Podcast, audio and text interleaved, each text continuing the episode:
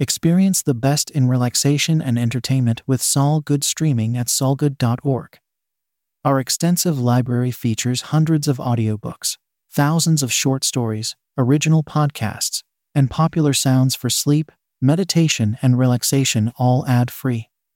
Whether you want to escape into a good book or fall asleep to your favorite ambient sound, we have something for everyone. Go to solgood.org to start streaming and discover your new go to for entertainment and relaxation. That's S O L G O O D dot O R G. The Hard Boiled Egg by Ellis Parker Butler.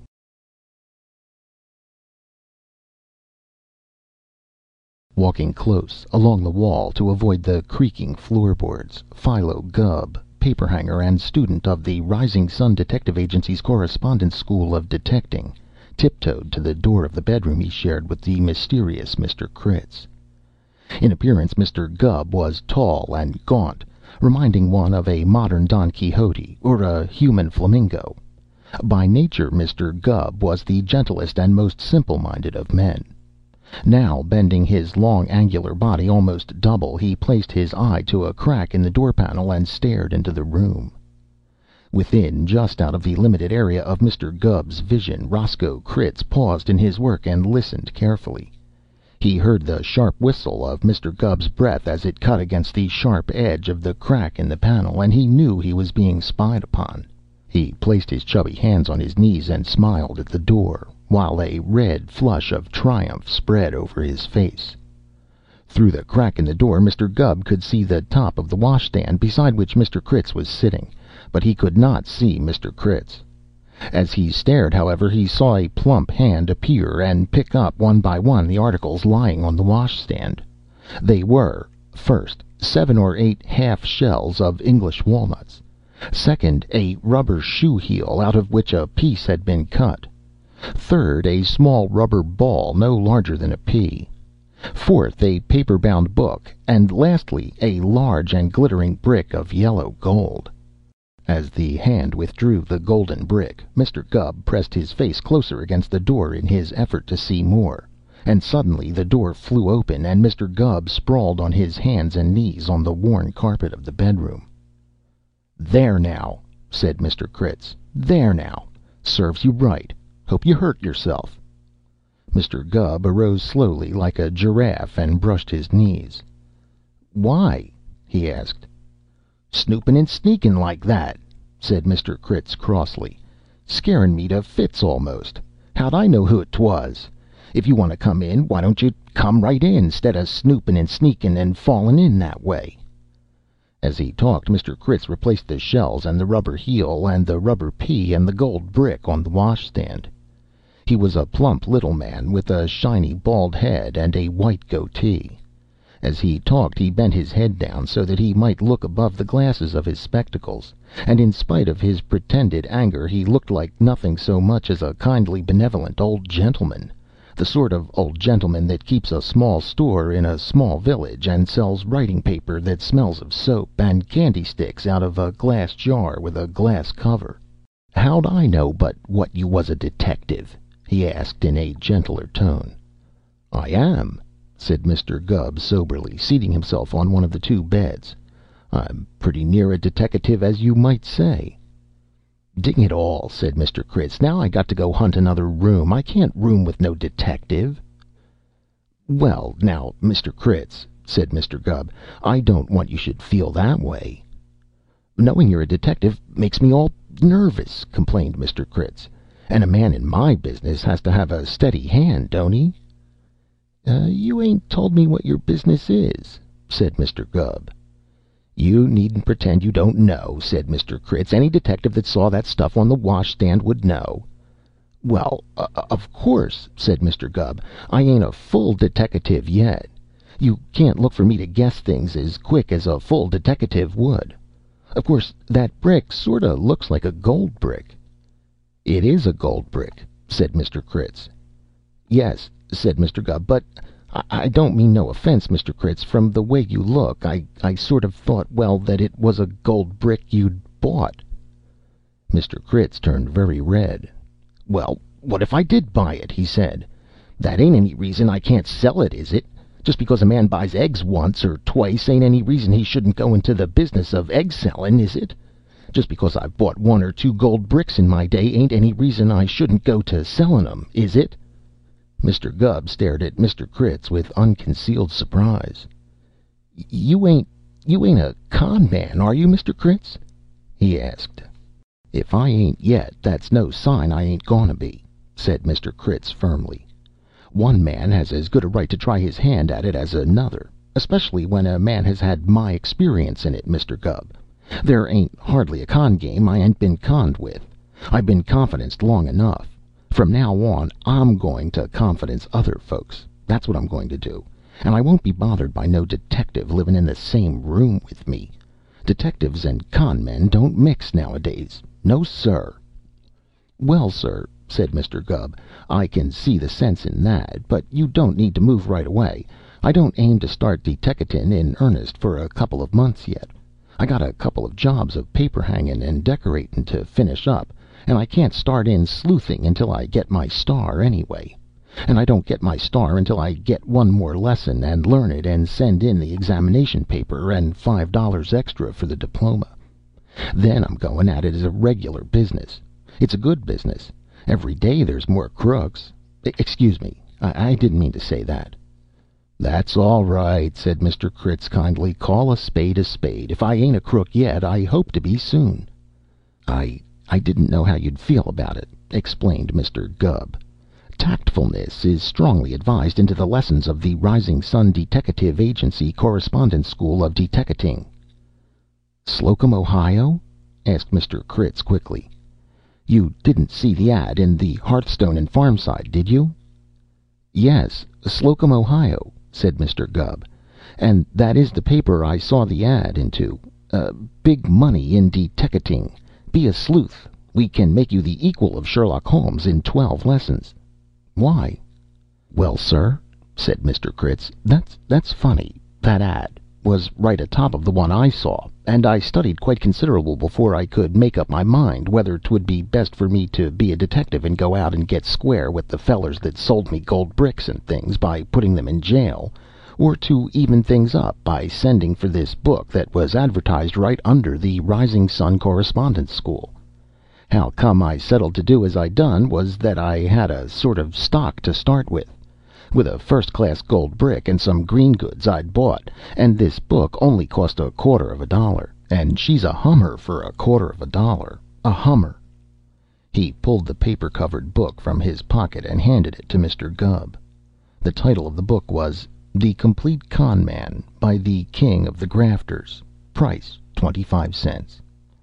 "That there book," said Mr. Critz proudly, as if he himself had written it, "tells everything a man needs to know to work every con game there is.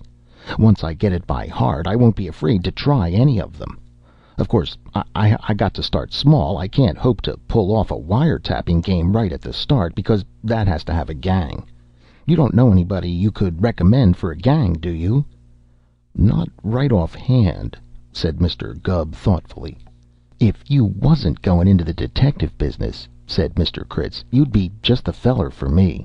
You look sort of honest, and not as if you was too bright, and that counts a lot. Even in this here simple little shell game I got to have a pardner. I got to have a pardner I can trust, so I can let him look like he was winnin' money off of me. You see," he explained, moving to the washstand, "this shell game is easy enough when you know how. I put three shells down, like this, on a stand, and I put the little rubber pea on the stand, and then I take up the three shells like this, two in one hand and one in the other, and I wave 'em around over the pea, and maybe push the pea around a little, and I say, 'Come on, come on, the hand is quicker than the eye,' and all of a sudden I put the shells down and you think the pea is under one of them, like that."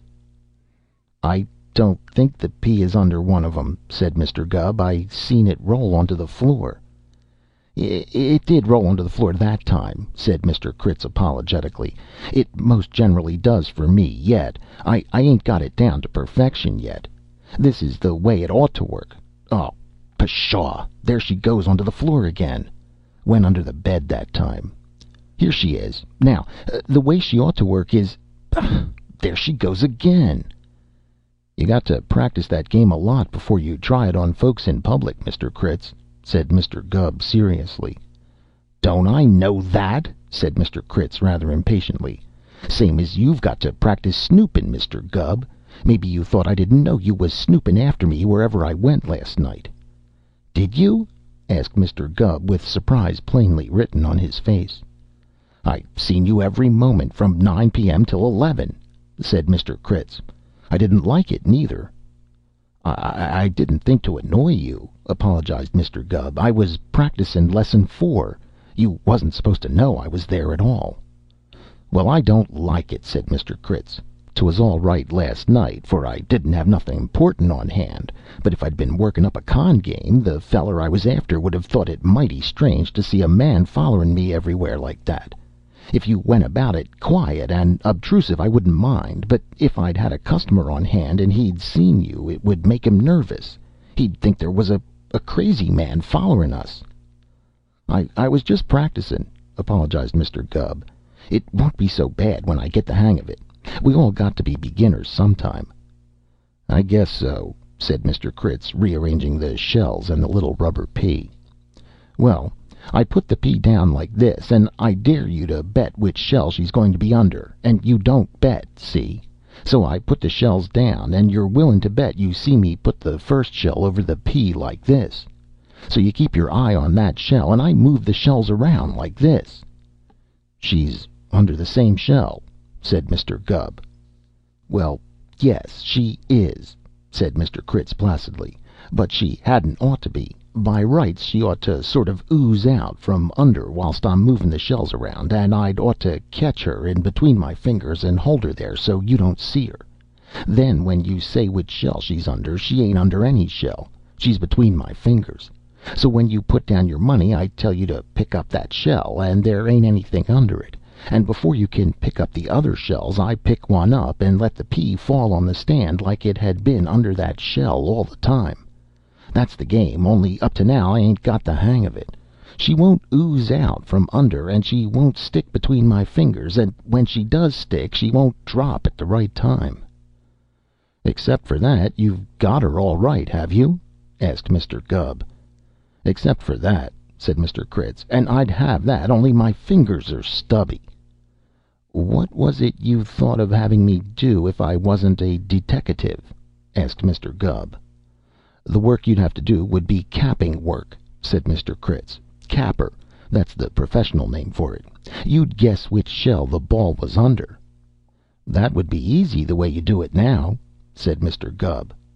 "I told you I got to learn it better, didn't I?" asked Mr. Critz impatiently.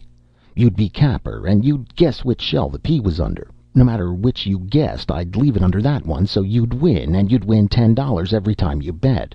But not for keeps. That's why I've got to have an honest capper." "I can see that," said Mr. Gubb, "but what's the use in lettin' me win it if I've got to bring it back?" "That starts the boobs betting," said Mr. Critz. The boobs see how you look to be winnin', and they want to win, too. But they don't. When they bet, I win." "That ain't a square game," said Mr. Gubb seriously. "Is it?" "A crook ain't expected to be square," said Mr. Critz. "It stands to reason if a crook wants to be a crook, he's got to be crooked, ain't he?" "Yes, of course," said Mr. Gubb. "I hadn't looked at it that way." "As far as I can see," said Mr. Critz, "the more I know how a detective acts, the better off I'll be when I start in doin' real business. Ain't that so? I guess till I get the hang of things better I'll stay right here." "I'm glad to hear you say so, Mr. Critz," said Mr. Gubb with relief. "I like you, and I like your looks, and there's no tellin' who I might get for a roommate next time. I might get some one that wasn't honest." So it was agreed and Mr. Critz stood over the wash stand and manipulated the little rubber pea in the three shells, while Mr. Gubb sat on the edge of the bed and studied Lesson Eleven of the Rising Sun Detective Agency's Correspondence School of Detecting. When presently Mr. Critz learned to work the little pea neatly, he urged Mr. Gubb to take the part of the capper, and each time Mr. Gubb won he gave him a five dollar bill.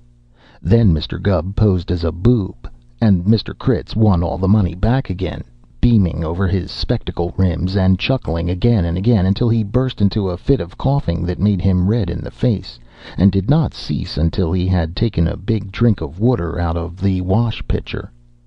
Never had he seemed more like a kindly old gentleman from behind the candy counter of a small village. He hung over the washstand, manipulating the little rubber pea as if fascinated. "Ain't it curious how a feller catches onto a thing like that all to once?" he said after a while. "If it hadn't been that I was so anxious, I might have fooled with that for weeks and weeks and not got anywhere with it. I do wish you could be my capper a while, anyway, until I could get one." "I need all my time to study," said Mr. Gubb. "It ain't easy to learn deteckating by mail." "Pshaw, now," said Mr. Critz. "I'm real sorry. Maybe if I was to pay you for your time and trouble five dollars a night? How say?" Mr. Gubb considered. "Well, I dunno," he said slowly. "I sort of hate to take money for doin' a favor like that." "Now, there ain't no need to feel that way," said Mr. Critz. "Your time's worth something to me. It's worth a lot to me to get the hang of this gold brick game. Once I get the hang of it, it won't be no trouble for me to sell gold bricks like this one for all the way from a thousand dollars up. I paid fifteen hundred for this one myself, and got it cheap. That's a good profit, for this brick ain't worth a cent over one hundred dollars, and I know, for I took it to the bank after I bought it, and that's what they was willin' to pay me for it. So it's easy with a few dollars for me to have help whilst I'm learnin'. I can easily afford to pay you a few dollars, and to pay a friend of yours the same." "Well, now," said Mr. Gubb, "I don't know but what I might as well make a little that way as any other. I got a friend He stopped short. "You don't aim to sell the gold brick to him, do you?" Mr. Critz's eyes opened wide behind their spectacles. "Land's sake, no!" he said. "Well, I got a friend may be willin' to help out," said Mr. Gubb. "What'd he have to do?" "You or him," said Mr. Critz, "would be the come on, and pretend to buy the brick, and you or him would pretend to help me to sell it. Maybe you better have the brick, because you can look stupid, and the feller that's got the brick has got to look that." "I can look any way almost," said Mr. Gubb with pride. "Do tell," said Mr. Critz, and so it was arranged that the first rehearsal of the gold brick game should take place the next evening. But as Mr. Gubb turned away, Mr. Critz deftly slipped something into the student detective's coat pocket. It was toward noon the next day that Mr. Critz, peering over his spectacles and avoiding as best he could the pails of paste, entered the parlor of the vacant house where Mr. Gubb was at work. "I just come around," said Mr. Critz rather reluctantly, "to say you better not say nothin' to your friend. I guess that deal's off." "Pshaw, now!" said Mr. Gubb. "You don't mean so." "I don't mean nothin' in the way of aspersions, you mind," said Mr. Critz with reluctance, "but I guess we better call it off. Of course, so far as I know, you're all right." "I don't know what you're gettin' at," said Mr. Gubb. "Why don't you say it?" "Well. I been buncoed so often," said Mr. Critz. "Seems like anyone can get money from me any time and any way, and I got to thinkin' it over. I don't know anything about you, do I? And here I am going to give you a gold brick that cost me fifteen hundred dollars, and let you go out and wait until I come for it with your friend, and well, what's to stop you from just goin' away with that brick and never comin' back?" Mr. Gubb looked at Mr. Critz blankly. "I've went and told my friend," he said. "He's all ready to start in." "I hate it to to have to say it," said Mr. Critz, "but when I come to count over them bills I lent you to cap the shell game with, there was a five dollar one short." "I know," said Gubb, turning red. "And if you go over there to my coat you'll find it in my pocket, all ready to hand back to you. I don't know how I come to keep it in my pocket. Must have missed it when I handed you back the rest." "Well, I had a notion it was that way," said Mr. Critz kindly. "You you look like you was honest, Mr. Gubb. But a thousand dollar gold brick, that any bank will pay a hundred dollars for, I got to get out of this way of trustin' everybody." Mr. Critz was evidently distressed. "If 'twas anybody else but you," he said with an effort, I'd make him put up a hundred dollars to cover the cost of a brick like that whilst he had it. There, I've said it, and I guess you're mad." "I ain't mad," protested Mr. Gubb. "Long as you're goin' to pay me and Pete, and it's business, I ain't so set against puttin' up what the brick is worth." Mr. Critz heaved a deep sigh of relief. "You don't know how good that makes me feel," he said. "I was almost losin' what faith in mankind I had left." Mr. Gubb ate his frugal evening meals at the Pie Wagon, on Willow Street, just off Main, where by day Pie Wagon Pete dispensed light viands, and Pie Wagon Pete was the friend he had invited to share Mr. Critz's generosity. The seal of secrecy had been put on Pie Wagon Pete's lips before Mr. Gubb offered him the opportunity to accept or decline, and when Mr. Gubb stopped for his evening meal Pie Wagon Pete, now off duty, was waiting for him. The story of Mr. Critz and his amateur con business had amused Pie Wagon Pete. He could hardly believe such utter innocence existed. Perhaps he did not believe it existed, for he had come from the city and he had had shady companions before he landed in Riverbank. He was a sharp eyed, red headed fellow with a hard fist and a scar across his face and when Mr. Gubb had told him of Mr. Critz and his affairs he had seen an opportunity to shear a country lamb. "How goes it for to night, Philo?" He asked Mr. Gubb, taking the stool next to Mr. Gubb while the night man drew a cup of coffee. "Quite well," said Mr. Gubb. "Everything is arranged satisfactory. I'm to be on the old houseboat by the wharf house on the levee at nine with it." He glanced at the night man's back and lowered his voice. And Mr. Critz will bring you there."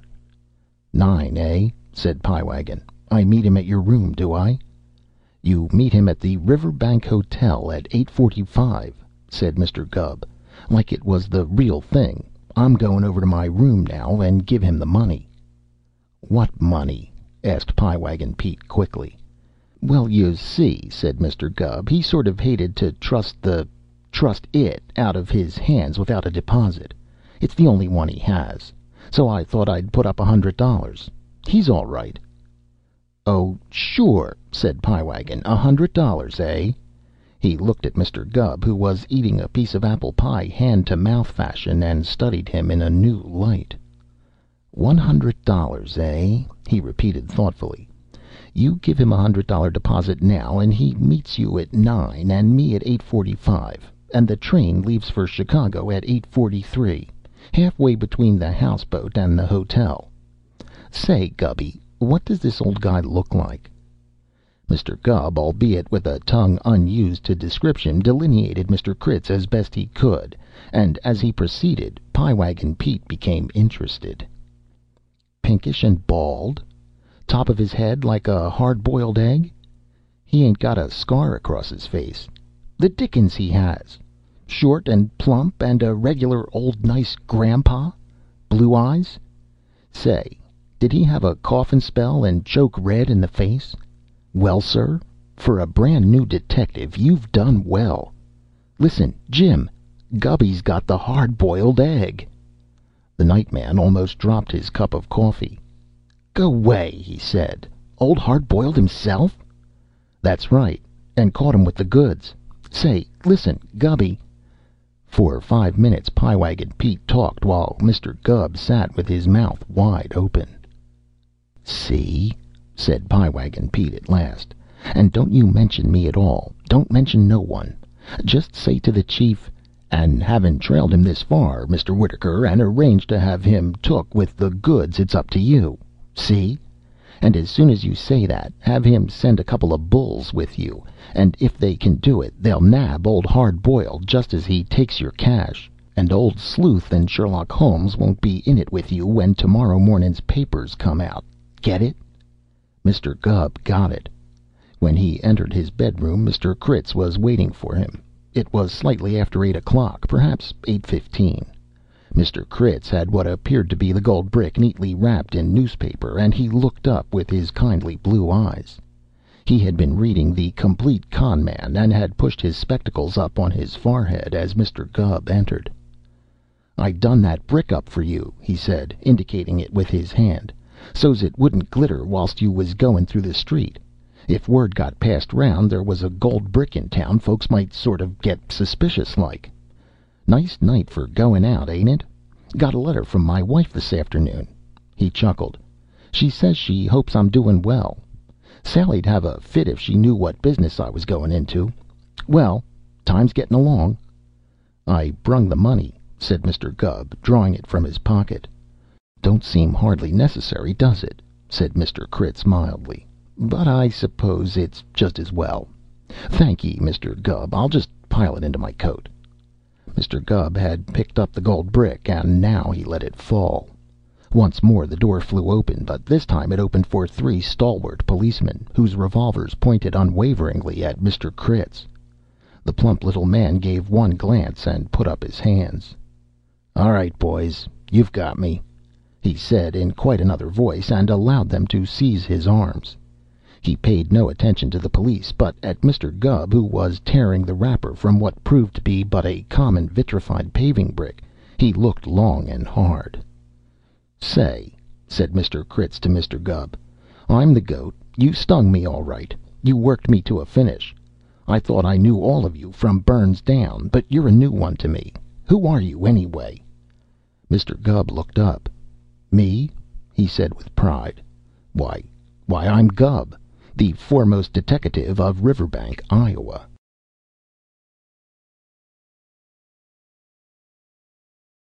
End of The Hard Boiled Egg by Ellis Parker Butler